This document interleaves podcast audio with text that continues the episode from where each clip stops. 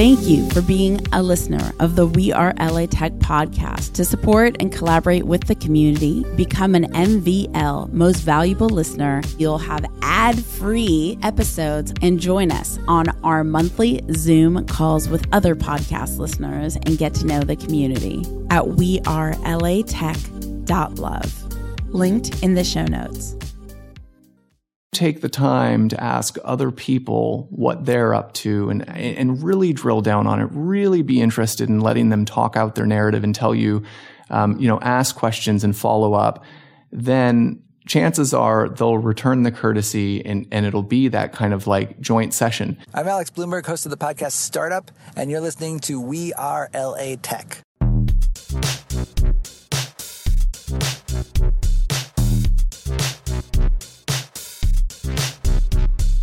My name is Espree Devora, born and raised LA, and I created We Are LA Tech in 2012 to unify the community. Podcast launched in 2014, continuing to help people find the best talent, to connect with each other, to form awesome relationships. So proud of this show. Enjoy. Today's We Are LA Tech shout out goes to We Are LA Tech Experience Club member Marty Chaskin. Marty, I hope I'm not pronouncing your last name wrong after we've known each other for so many years. Marty has been a huge champion and fan of We Are LA Tech. We're so appreciative of you. He is doing amazing things in the cannabis space with sustainability. Be sure to say hello to him on social at Marty, that's M A R T Y, last name C H A S K I N on LinkedIn. Tell him you found him via We Are LA Tech. Join thousands of people in LA Tech on our We Are LA Tech Facebook group where you can discover events, job opportunities, and even housing. Go to wearelatech.com slash community. We'll take you straight there. That's wearelatech.com slash community. Hey, hey, hey. I'm in my bathroom straightening my hair, so don't mind me if there's like an echo or something. Hi, it's Sunday. I'm about to go to the farmer's market. Pretty excited. It's my favorite thing to do in any country on a Sunday. Um, I've been reading Atomic Habits, or I shouldn't say reading, I've been listening to it on Audible. Are you guys familiar with the book Atomic Habits by James Clear? I had this realization that maybe it's not where I'm doing something or like what my goals are or and all that stuff maybe i am where i am because of the habits that i have. It just it, it became this realization that maybe it's not the place it's the habits. Maybe it's not the the resources i quote unquote need but it's the habits that i'm doing on a daily basis. And so i googled habits in audible and saw this book had a ton of stars and i just picked it. I literally it wasn't referred to me. I hadn't seen it before and oh my gosh, this book, Atomic Habits, has been a game changer. I've changed everything, and it's the perfect time, right? Right before the end of the year. And um, today is, um, I don't know, it's the 29th or something. And I've literally changed the way I do everything and how I think about everything. And I hope that I just keep taking action every day. Let me give you an example. Super cool example, right? So he talks about motion versus action. Motion is like strategizing about um, something, it's like thinking, it's brainstorming, it's planning, but you're not actually doing the thing, right? Like Cody Warner, one of my favorite vloggers, talks, do the thing. And you're not actually like doing the thing. Action is doing it when you're writing the blog post, when you're um, creating the, the artwork, when you're recording the podcast that's doing the thing. The planning is just motion. And sometimes you need to do the planning in order to get ready to do the thing, but doing the thing is actually the action. And just having a level of awareness of that and like, like segmenting my mind on okay, motion versus action. He said the reason why we don't do things is because naturally our body, our minds we want to do the easiest thing. There's nothing wrong with wanting to do the easiest thing. So we just have to make our desired habits the easiest thing to do. So, for example, I want to drink more water. So he's like, you have to make it easy. So I literally put a water bottle every place that I am in my in my office, in my in my bedroom, in the kitchen, in the living room, in the car. Like every single room that I'm in is an easy to drink bottle of water. Um, he said that sometimes we just don't feel like doing something, but anybody could wrap their head around doing something for two minutes. So if you want to, you know, one thing that I want to do, I really admire that my mentor has read a book a week since he was 14 years old, and he attributes a lot of, of his success to that. And I'm like, I want to read a book a week, and I don't. I've been carrying around the same book forever. So he talks about things like just making it two minutes. Instead of reading a chapter, reading a book, just say, I'm going to read one page. And then I'm like, oh, you know, that's attainable. Or writing a book, I'm going to write one sentence. Essentially, he has like a two minute rule. Like if it takes longer than two minutes, like, no, because what naturally happens is you end up doing more. And if you have this feeling like, well, then you're lying to yourself, then only do two minutes, but at least you're taking action. I think the biggest concept from the whole thing is that you want to create like 1% change daily rather than trying to just achieve the perfect picture overnight, so to speak. And so he said something like if you shift a plane by one ish percent, um, you'll end up in a completely different geography and like a totally different state or something. I can't remember it completely, but it, it just, you end up in a completely different place by just a tiny little shift. Um, and so, you know, my whole career, I've always been incredibly ambitious with these huge goals and the daily affirmations and this kind of stuff and um, I ended up where I ended up, and some things aren't where I wanted them to be, and other things, like I guess travel, is because what did I do? I just took action. I just did a lot of travel, right? And so, um, even though I was scared, even though most times I'd get on the plane and I would be like, WTF, like, what am I doing? How am I going to Bosnia right now? You know, like, like I would just, I, I would think I was out of my mind, but I would do it anyway. Or whenever like I had to purchase the plane ticket and I was just afraid, like this isn't the right timing. I have other things to that I need to be doing. I would just press click anyway, and that would be that. And then the trip would be, I guess, in motion, um, for lack of a better word but it's really interesting to me. So I've just been taking voracious notes, listening to the book. I'm about halfway through, or maybe a little bit more than halfway through. Um, with the reading, I found a reading app that helps me track my reading. And he said, keep stuff, everything as simple as possible. So I found the simplest app and it is really cool. I chose the one that I could scan books on the back. So they're just automatically implemented versus another one where I had to manually write the book in. And then it just tracks how much I've read um, and the percentage I have left. And it knows the book. It's great. It's a great app. Um, the app's called Reading List, um, and so far I, I'm happy with it. Um, anyway, on that long book share, I hope you enjoy the episode. I'll see you guys in the next one. Bye.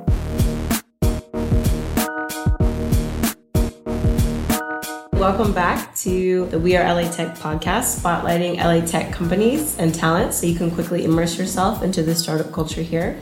My name is Raychel Espiritu. I'm the community director of Toolbox LA and your guest host on today's episode. Uh, Toolbox LA is Southern California's largest innovation lab.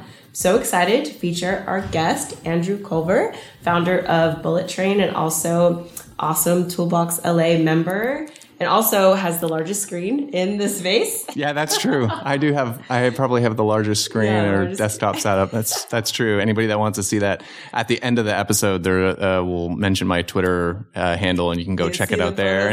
yeah, yeah, yeah. Exactly. That's cool. funny.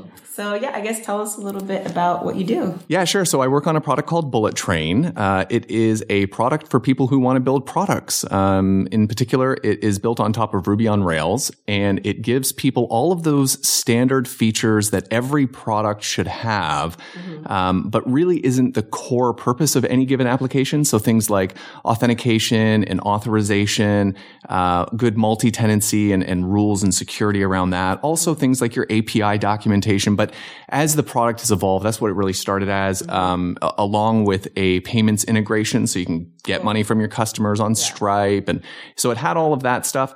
And then um, it has sort of grown into a lot more advanced features than that. Things like uh, conversation threads and an inbox for notifications and um, uh, Zapier integration, outbound webhooks, like just crazy stuff that you'd be surprised that a software framework can um, do it for you. But I'm, you know, kind of insanely pursuing that so that uh, other software developers who want to build products like I have been able to in the past, mm-hmm. they don't have to do everything. They can just focus on that unique spark of inspiration that they have for a new product idea.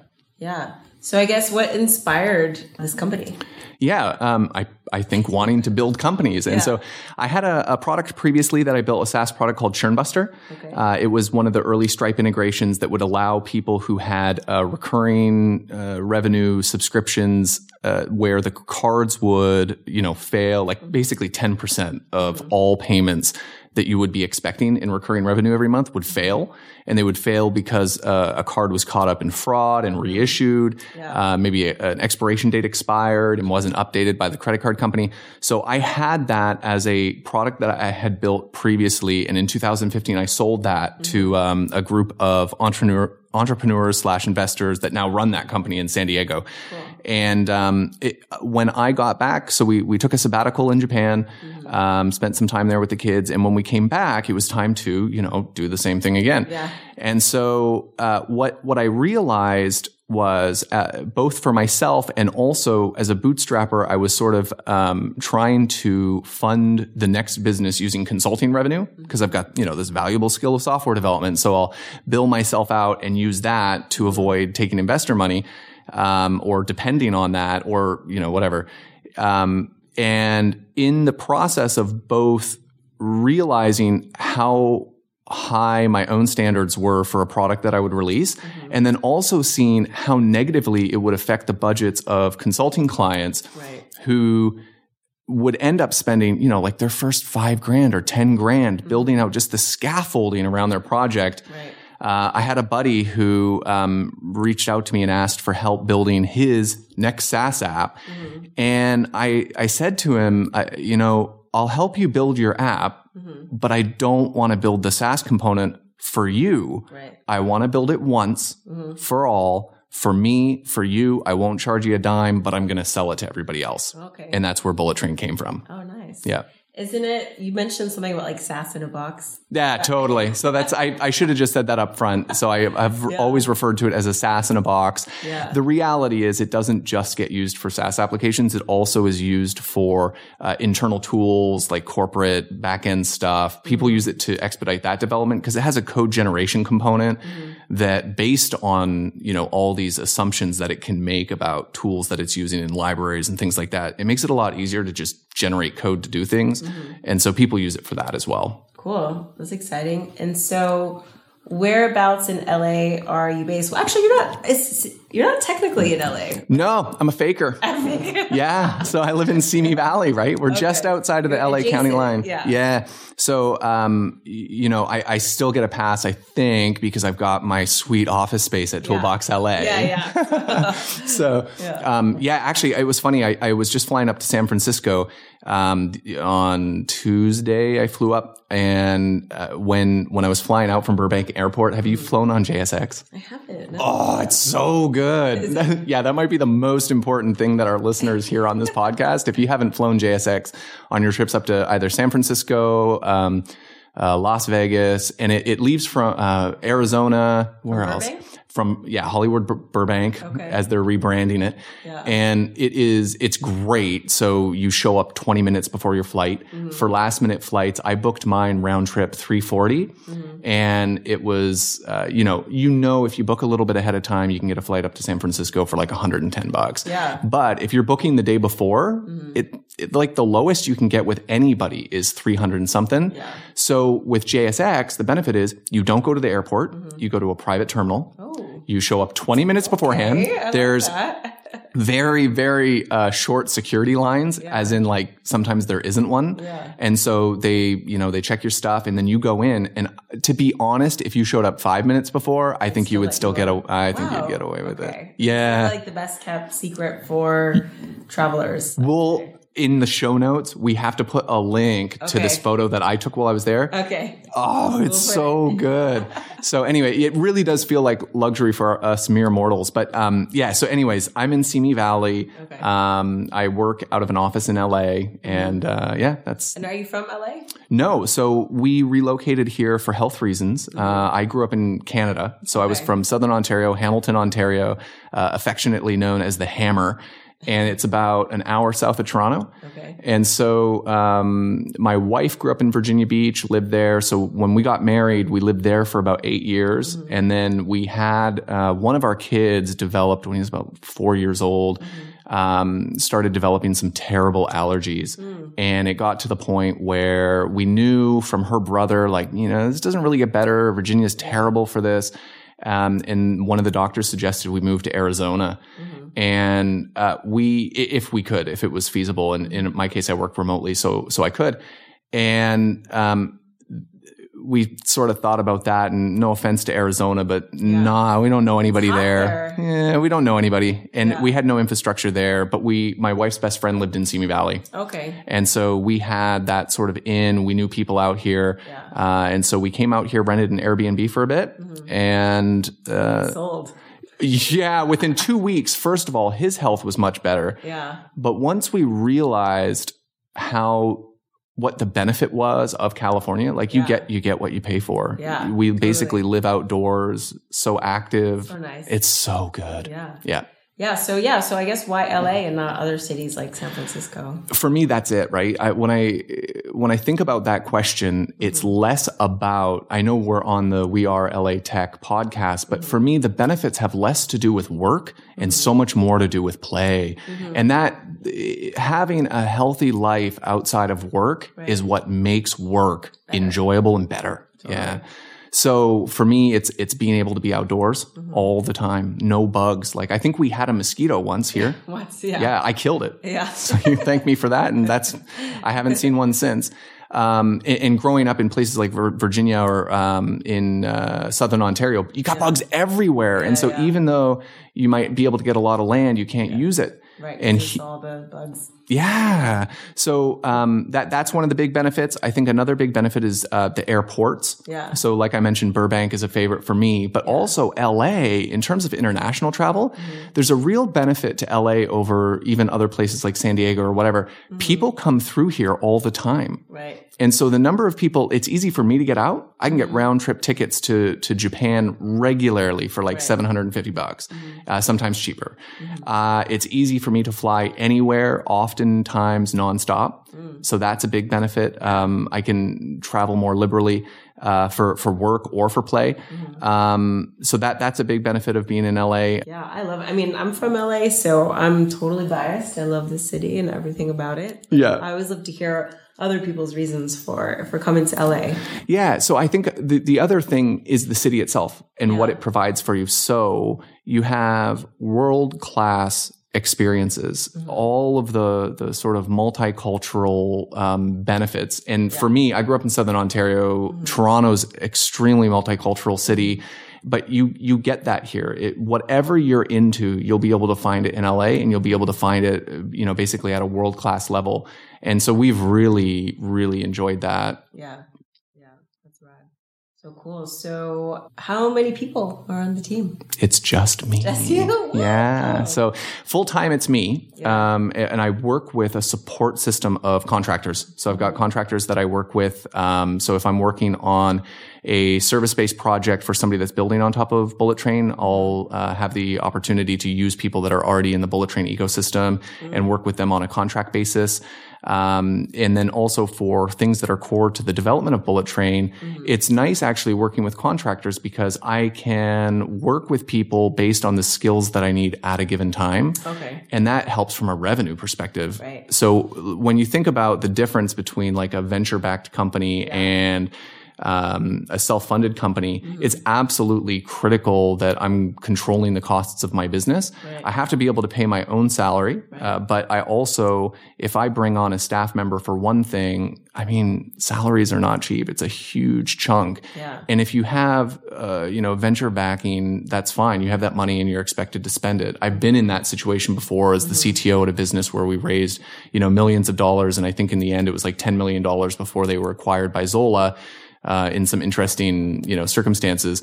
Uh, so there's like a little bit of an asterisk on that. But the um, when you have that money, you're expected to spend it, and one of the most important ways that you spend it is on staffing up so that you can move quicker. That's when you're self-funded. It what you're trying to do is stay alive, and you're trying to buy yourself another day so that you can expand the opportunities that you're capitalizing on. Yeah. And if you spend too much money, you're default dead. Right. And so you're trying to stay default alive, the revenue that you already have and Right. revenue that you know you can get. So for me, staying as like a solo founder team of one Mm-hmm. has never been, it's never been a problem. I've never wanted to um, expand for the sake of expanding. Mm-hmm. It's always been better to collaborate with people who are the best at what they do. Uh, when the opportunity presents itself, Mm-hmm. um, and that's what you know. That's what freelancers and contractors are for. Yeah. So as far as bootstrapping, can you I guess walk us through a little bit like how did you get to the point where you're able to be self-funded and bootstrap and get to where you're at? Yeah. So self funding is interesting because that can mean one of two things. It can mean you have a ridiculous amount of money. Yeah. Or it can mean you are being extremely frugal and thoughtful about the way that you spend money a- and that you basically use the revenue of your business to, to fund development. So for me, I attached to the bootstrapper philosophy from really early on in my career. So mm-hmm. I think my first exposure to it was through Jason Fried and, um, David Heinemeier Hansson, um, the founders, co-founders of Basecamp. So Basecamp um, used to, de- uh, you know, release a lot of uh, books and articles about software development. And then in the, and so in my early career, I just ate that stuff up because it was philosophy. It's like, how do you get teams to build software well? It's great. But then that sort of evolved for me into reading about the way that they built their company free of venture capital. They did, they had an investor um, at one point, but not um, not for the the growth of the business. You know, you can look into that, but really they are they they set forward and talk about a philosophy for bootstrapping companies that I really identified with. And then in the time since reading their stuff, I saw you know so many other examples. Um, eh, people like Nathan Barry of ConvertKit, Laura Roeder of Meet Edgar, Amy Hoy. Uh, she has a whole bunch of things, uh, and she sort of refers to that process as stacking bricks, and she writes about it. Incredible author. Uh, Mike Perham of Sidekiq, Joel Hooks of Egghead. And those are those are some of the public examples. People that have were willing to talk publicly about the revenue that their company is making, open startups or whatever you want to call them. Um, but they've they've replicated and, and applied that philosophy and had incredible success themselves. And that's just a few of them. So if you go on, um, you know, uh, community sites like Indie Hackers, you'll have new people all the time that are now telling their story of how they independently, you know, free from venture capital, built companies that generate X number of dollars. Sometimes it's $10,000 a month, which is an incredible accomplishment. Um, sometimes it's hundreds of thousands or millions of dollars a month, and they'll tell their story. Um, and, and that's just the people. So I know others who are less public about their success bootstrapping, but the thing that they all have is that they've put millions of dollars in, in many cases, millions of dollars in the bank with no investors and never needed to ask for permission Mm. for their company to exist. They pursued it in a way where they didn't need permission from anybody other than their customers mm-hmm. that they sold their product to to exist. So for me, that instantly made sense and it has continued to make sense over the years. I'm not totally against raising funding. I'm not totally, and, I think there are some models for people that are not like uh, looking at a ridiculous level of growth. I think there are other models different than VC where you can raise money from people that are looking to build a sustainable business, not just have one in a hundred, one in 10 or one in a hundred businesses become a quote unicorn or billion dollar business. Yeah. Um, yeah. So for me, the way that that has worked tactically, it's consulting. So for me, uh, both in the Churnbuster era and now with Bullet Train, it was always consulting revenue.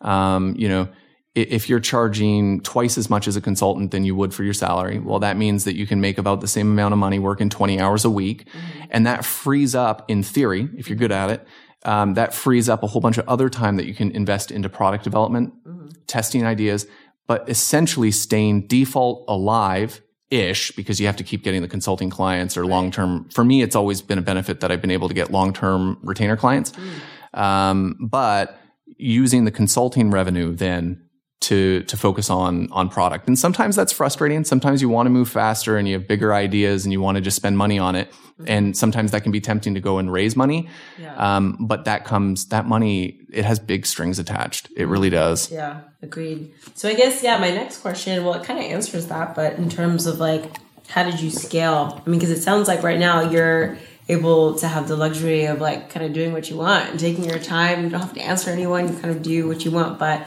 how do you continue to grow and I guess maybe find new clients or consulting gigs? Yeah. So for me, I haven't scaled mm-hmm. and I'm I'm not against scaling, but I'm also not disappointed by a lack of scale. Mm-hmm. So it's it really is the pressure is off knowing that you know there's there are factors like competitors and you get nervous about like oh if somebody comes out with something similar or better like what mm-hmm. will i do well it's not the end of the world like yeah. i don't have all my eggs necessarily in this basket mm-hmm. so it doesn't uh, it's not the end of the world yeah. um, but there is a certain benefit i think for me to have a business where i can work on it. And I, I am eager to grow the number of people that benefit from it. Or, um, you know, I think there's, you know, even as a software developer, it's like, mm-hmm. ah, there's cool ideas here and I want people to see that this is cool. Yeah. Um, so th- that, that keeps me motivated to continue developing it and pushing forward. But slow growth, um, for me has been okay. Yeah. Um, because especially I think with recurring revenue products, uh, Bullet Train has an upfront fee, but there's also a renewal process and, mm-hmm um, and there's opportunities to use my own tool to build recurring revenue products. Yeah. So I think that um, slow growth is okay, yeah. just as long as I, you know, each day I have uh, done enough so that I can, you know, work on it the day after, mm-hmm. and the day after that, and the day after that, and it gets better and better, and yeah. you know, time flies, and at, before too long, you realize like I've built something pretty cool here. Yeah, that's right. And so, how has LA helped accelerate your company growth? Mm, I think it that it almost doesn't apply because I have I'm like the opposite. yeah. Like I and I get that a lot of people yeah. are. Um, I understand that a lot of people are looking for that growth, or they're targeting. They, yeah. their ideas are big enough that they really have to win something substantial, mm-hmm. and so they're looking for that. Um, for me, it has, in some ways, actually, it was funny um, when I think about it. In some ways, it's the cost of living here for mm-hmm. bootstrappers mm-hmm. can actually be a disadvantage, right? Because right. you're spending so much money. Right. And that has at times tempted me. Like I, I, look at people that like just take off and, you know, go to Bali or go right. to Thailand where their yeah. cost of living is much lower or even, even Ohio, you yeah. know, or even back to Virginia, yeah. places where the cost of living can be substantially lower. And you think of, you know, every month the pressure that that takes off on, mm-hmm. on your mortgage or whatever but I've always come back when I think about that, I've always come back to the conclusion that this is an incredible place to live. Right. You get what you pay for. And absolutely being here is, uh, we just keep coming back to the decision that like, no, this is where we want to raise our kids. Mm-hmm. This is where we want to, uh, spend our lives together. Right. And that's what more than work, more than company, more than business, more than any of that stuff. I think for us, that's what we're going to look back on and be like, mm-hmm. yeah, LA did that for us. Right. And that's more important than anything that it does for the business. Um, but again, it, it, has benefited in that I meet with people all the time. People fly in, they send a mm-hmm. text and say, Hey, do you want to get together? And it's like, yeah, I'll fly down there. Even living in Simi Valley, yeah. so easy to hop on the train, so easy yeah. to drive down and just drop into, into Hollywood or drop into downtown LA, mm-hmm. um, drop down to Santa Monica and meet with people as they come through. And right. absolutely, those relationships are are um, enhanced. Uh, the working relationship is enhanced uh, from those face to face opportunities. Cool. And so, are there any LA tech companies or talent that you've come across lately that have really impressed you? You know what? That's interesting. I wanted to flip that question around on you because I feel like I feel like you're more connected, you know more people. And I, for, for my own part, you know, solo founder, um, I I've had bootstrapper friends that lived in LA, but the stuff that they're working on isn't necessarily like on the scale that like you know your general listener would be like, oh yeah, that's going to change the world or whatever. No, it's just people making a healthy living. Mm-hmm. Um, I'm curious to hear from you what you've sort of run into and the people that you've interacted with that you're like, yeah, that's cool. Stick around. We'll be right back after the break. The best business resource I have is my mentor's private Facebook group. I've never found a community that cares more about one another's success. It inspired me to create the same thing for podcasters. If you're a tech company or startup looking to grow your podcast audience, I created getpodcastlisteners.com, a private group specifically to discover how other podcasters have grown their audiences so we could do the same. Check out getpodcastlisteners.com. That's getpodcastlisteners.com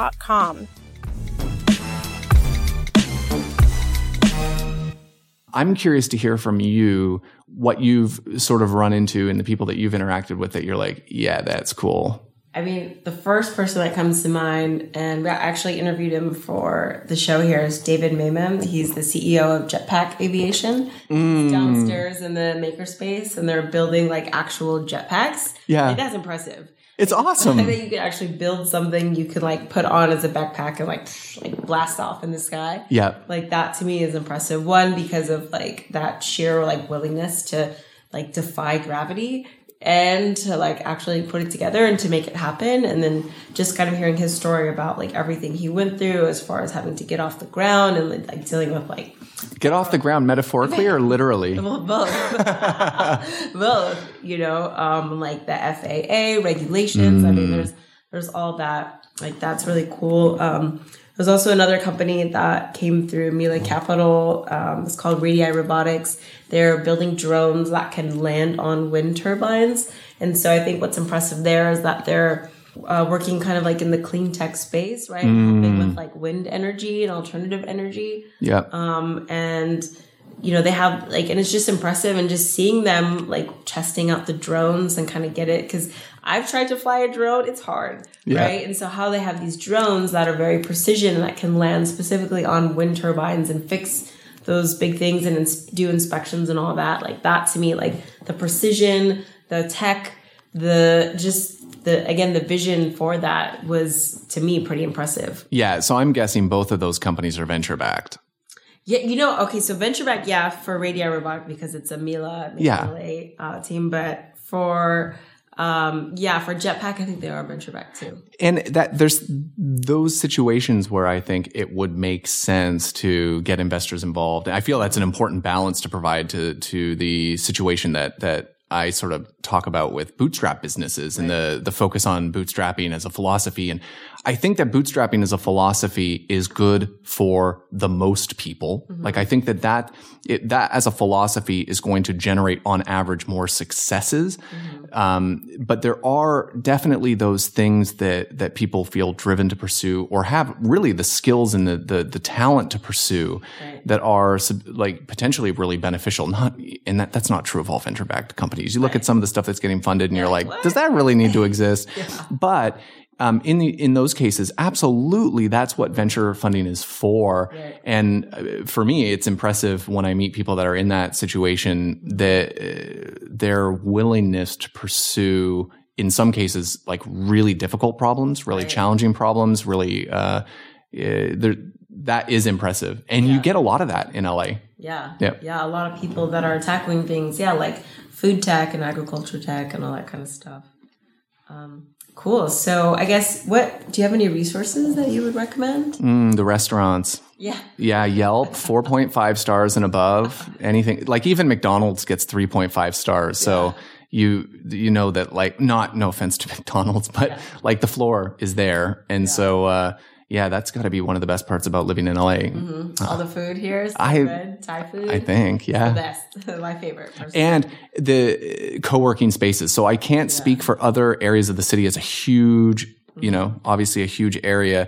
But for me, having a co-working space, um, both in terms of my individual um, productivity, mm-hmm. getting out of the house, and getting out of for, for, for folks that are working for themselves or working from home remote, um, being able to get out of the house and get out of the coffee shop Yeah. and into a place that is just tailor made for productivity, both personally, but also in terms of developing like a, a sense of community and camaraderie with other people. I feel that that's a really important part of the journey. And, uh, so yeah, I mean, restaurants aside, and that's more of a joke. I think that, um, for me, Toolbox LA, for folks that are up here in the valley, Yeah. duh, come hang out. It's incredible up here. right? We Yep. got nat- natural lighting, lots of cool art, murals.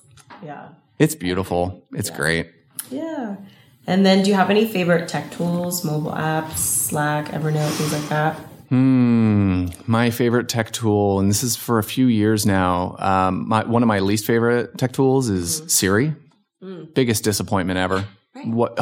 I mean, how long has it been since 2014? Maybe. Yeah. And it the the evolution of the product has just been awful. And I'm a huge, have been historically a huge Apple fanboy. Yeah. And Siri's this big disappointment. Yeah. Um, I'm uh, share a lot of other people's concerns for like capitalist surveillance and like companies like Google and um, Amazon, and uh, sort of really appreciate Apple for their focus on those privacy um, aspects of the technology products that they provide. But in terms of actually interacting with a tool or a product, Alexa is like my favorite thing. Really? Yes. And they have a great API so you can build custom tools for it. It's great for maker people or Yeah. folks that want to mess around. Um, it- you know, it's cheap hardware, good sound quality. And so I, more, more than any other tool that I probably use beyond my, my core tools for software development, I talk to that thing all the time. Yeah. My kids do. Yeah. Family does. We love it. Yeah. Okay, cool. You know, I don't have an Alexa, but I've been You don't. I know. Oh, we gotta, we gotta sort that out. I know. I've been uh, looking looking to get one. So, uh, okay, cool. So, if you have one ask of the community, what would it be? Hmm. Self awareness. So, um, I had a friend come through, another really impressive bootstrapper who's uh, accomplished incredible things on his own dime, no venture backing. Um, Pieter Levels, the guy who created Nomad List and um, Remote OK, the biggest remote job board uh, on the internet. He came through LA um, a couple years ago, and when he was sort of summing up his experience, spent maybe two months here, different different neighborhoods, and I remember when he he left, one of the things that he sort of summarized and said, he said, you know, it seems like in LA people spend a lot of time talking about themselves and and that it's almost it can be a pattern of conversation that people get together and take turns just talking about themselves. Yeah. And I got to experience recently. There's another successful bootstrapper that came through recently. A guy named uh, Christian Genco. Uh, from he's in Texas now. Was just coming from DC. Was moving around a bit.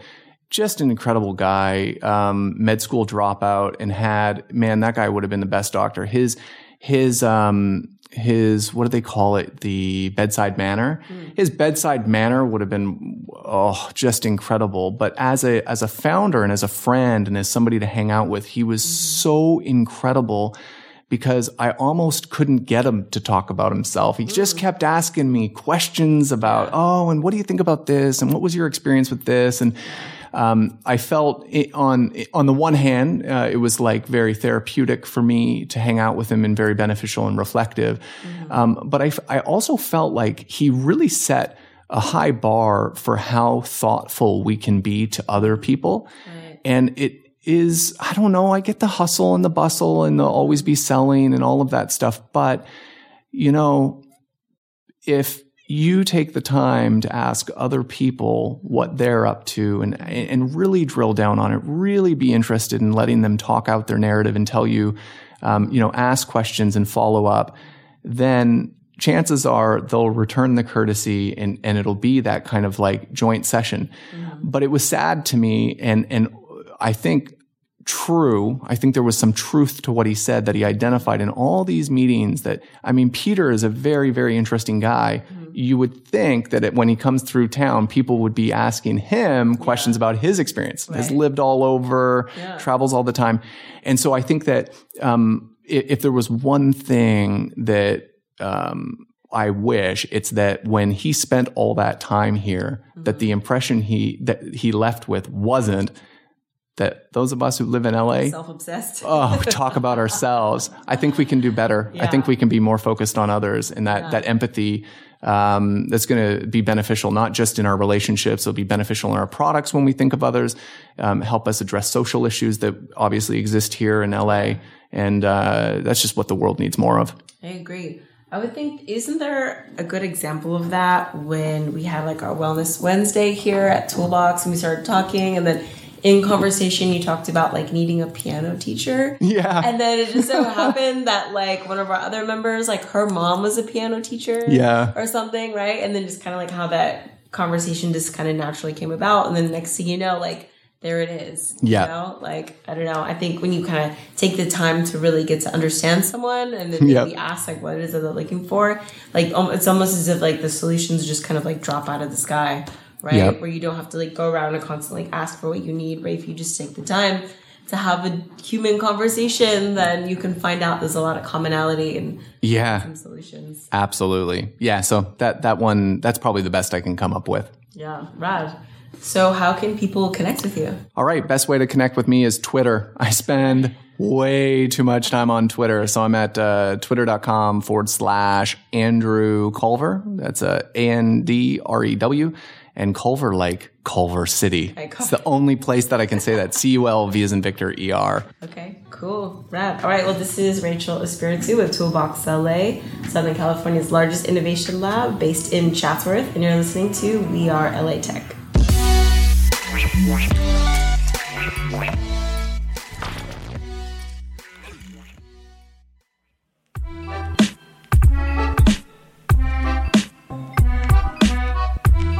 Join thousands of people in LA Tech on our We Are LA Tech Facebook group where you can discover events, job opportunities, and even housing. Go to wearelatech.com slash community. We'll take you straight there.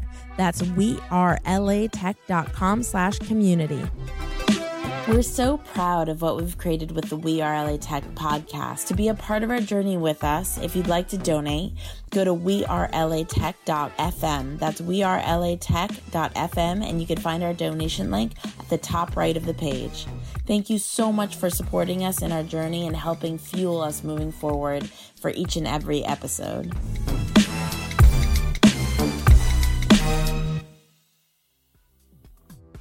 The We Are LA Tech podcast is hosted and produced by me, Espree Devora. with help from Janice Geronimo. Edited by Adam Carroll. Show notes by Carl Marty. Music from Jay Huffman Live and Epidemic Sound. The We Are LA Tech podcast is a wearetech.fm production.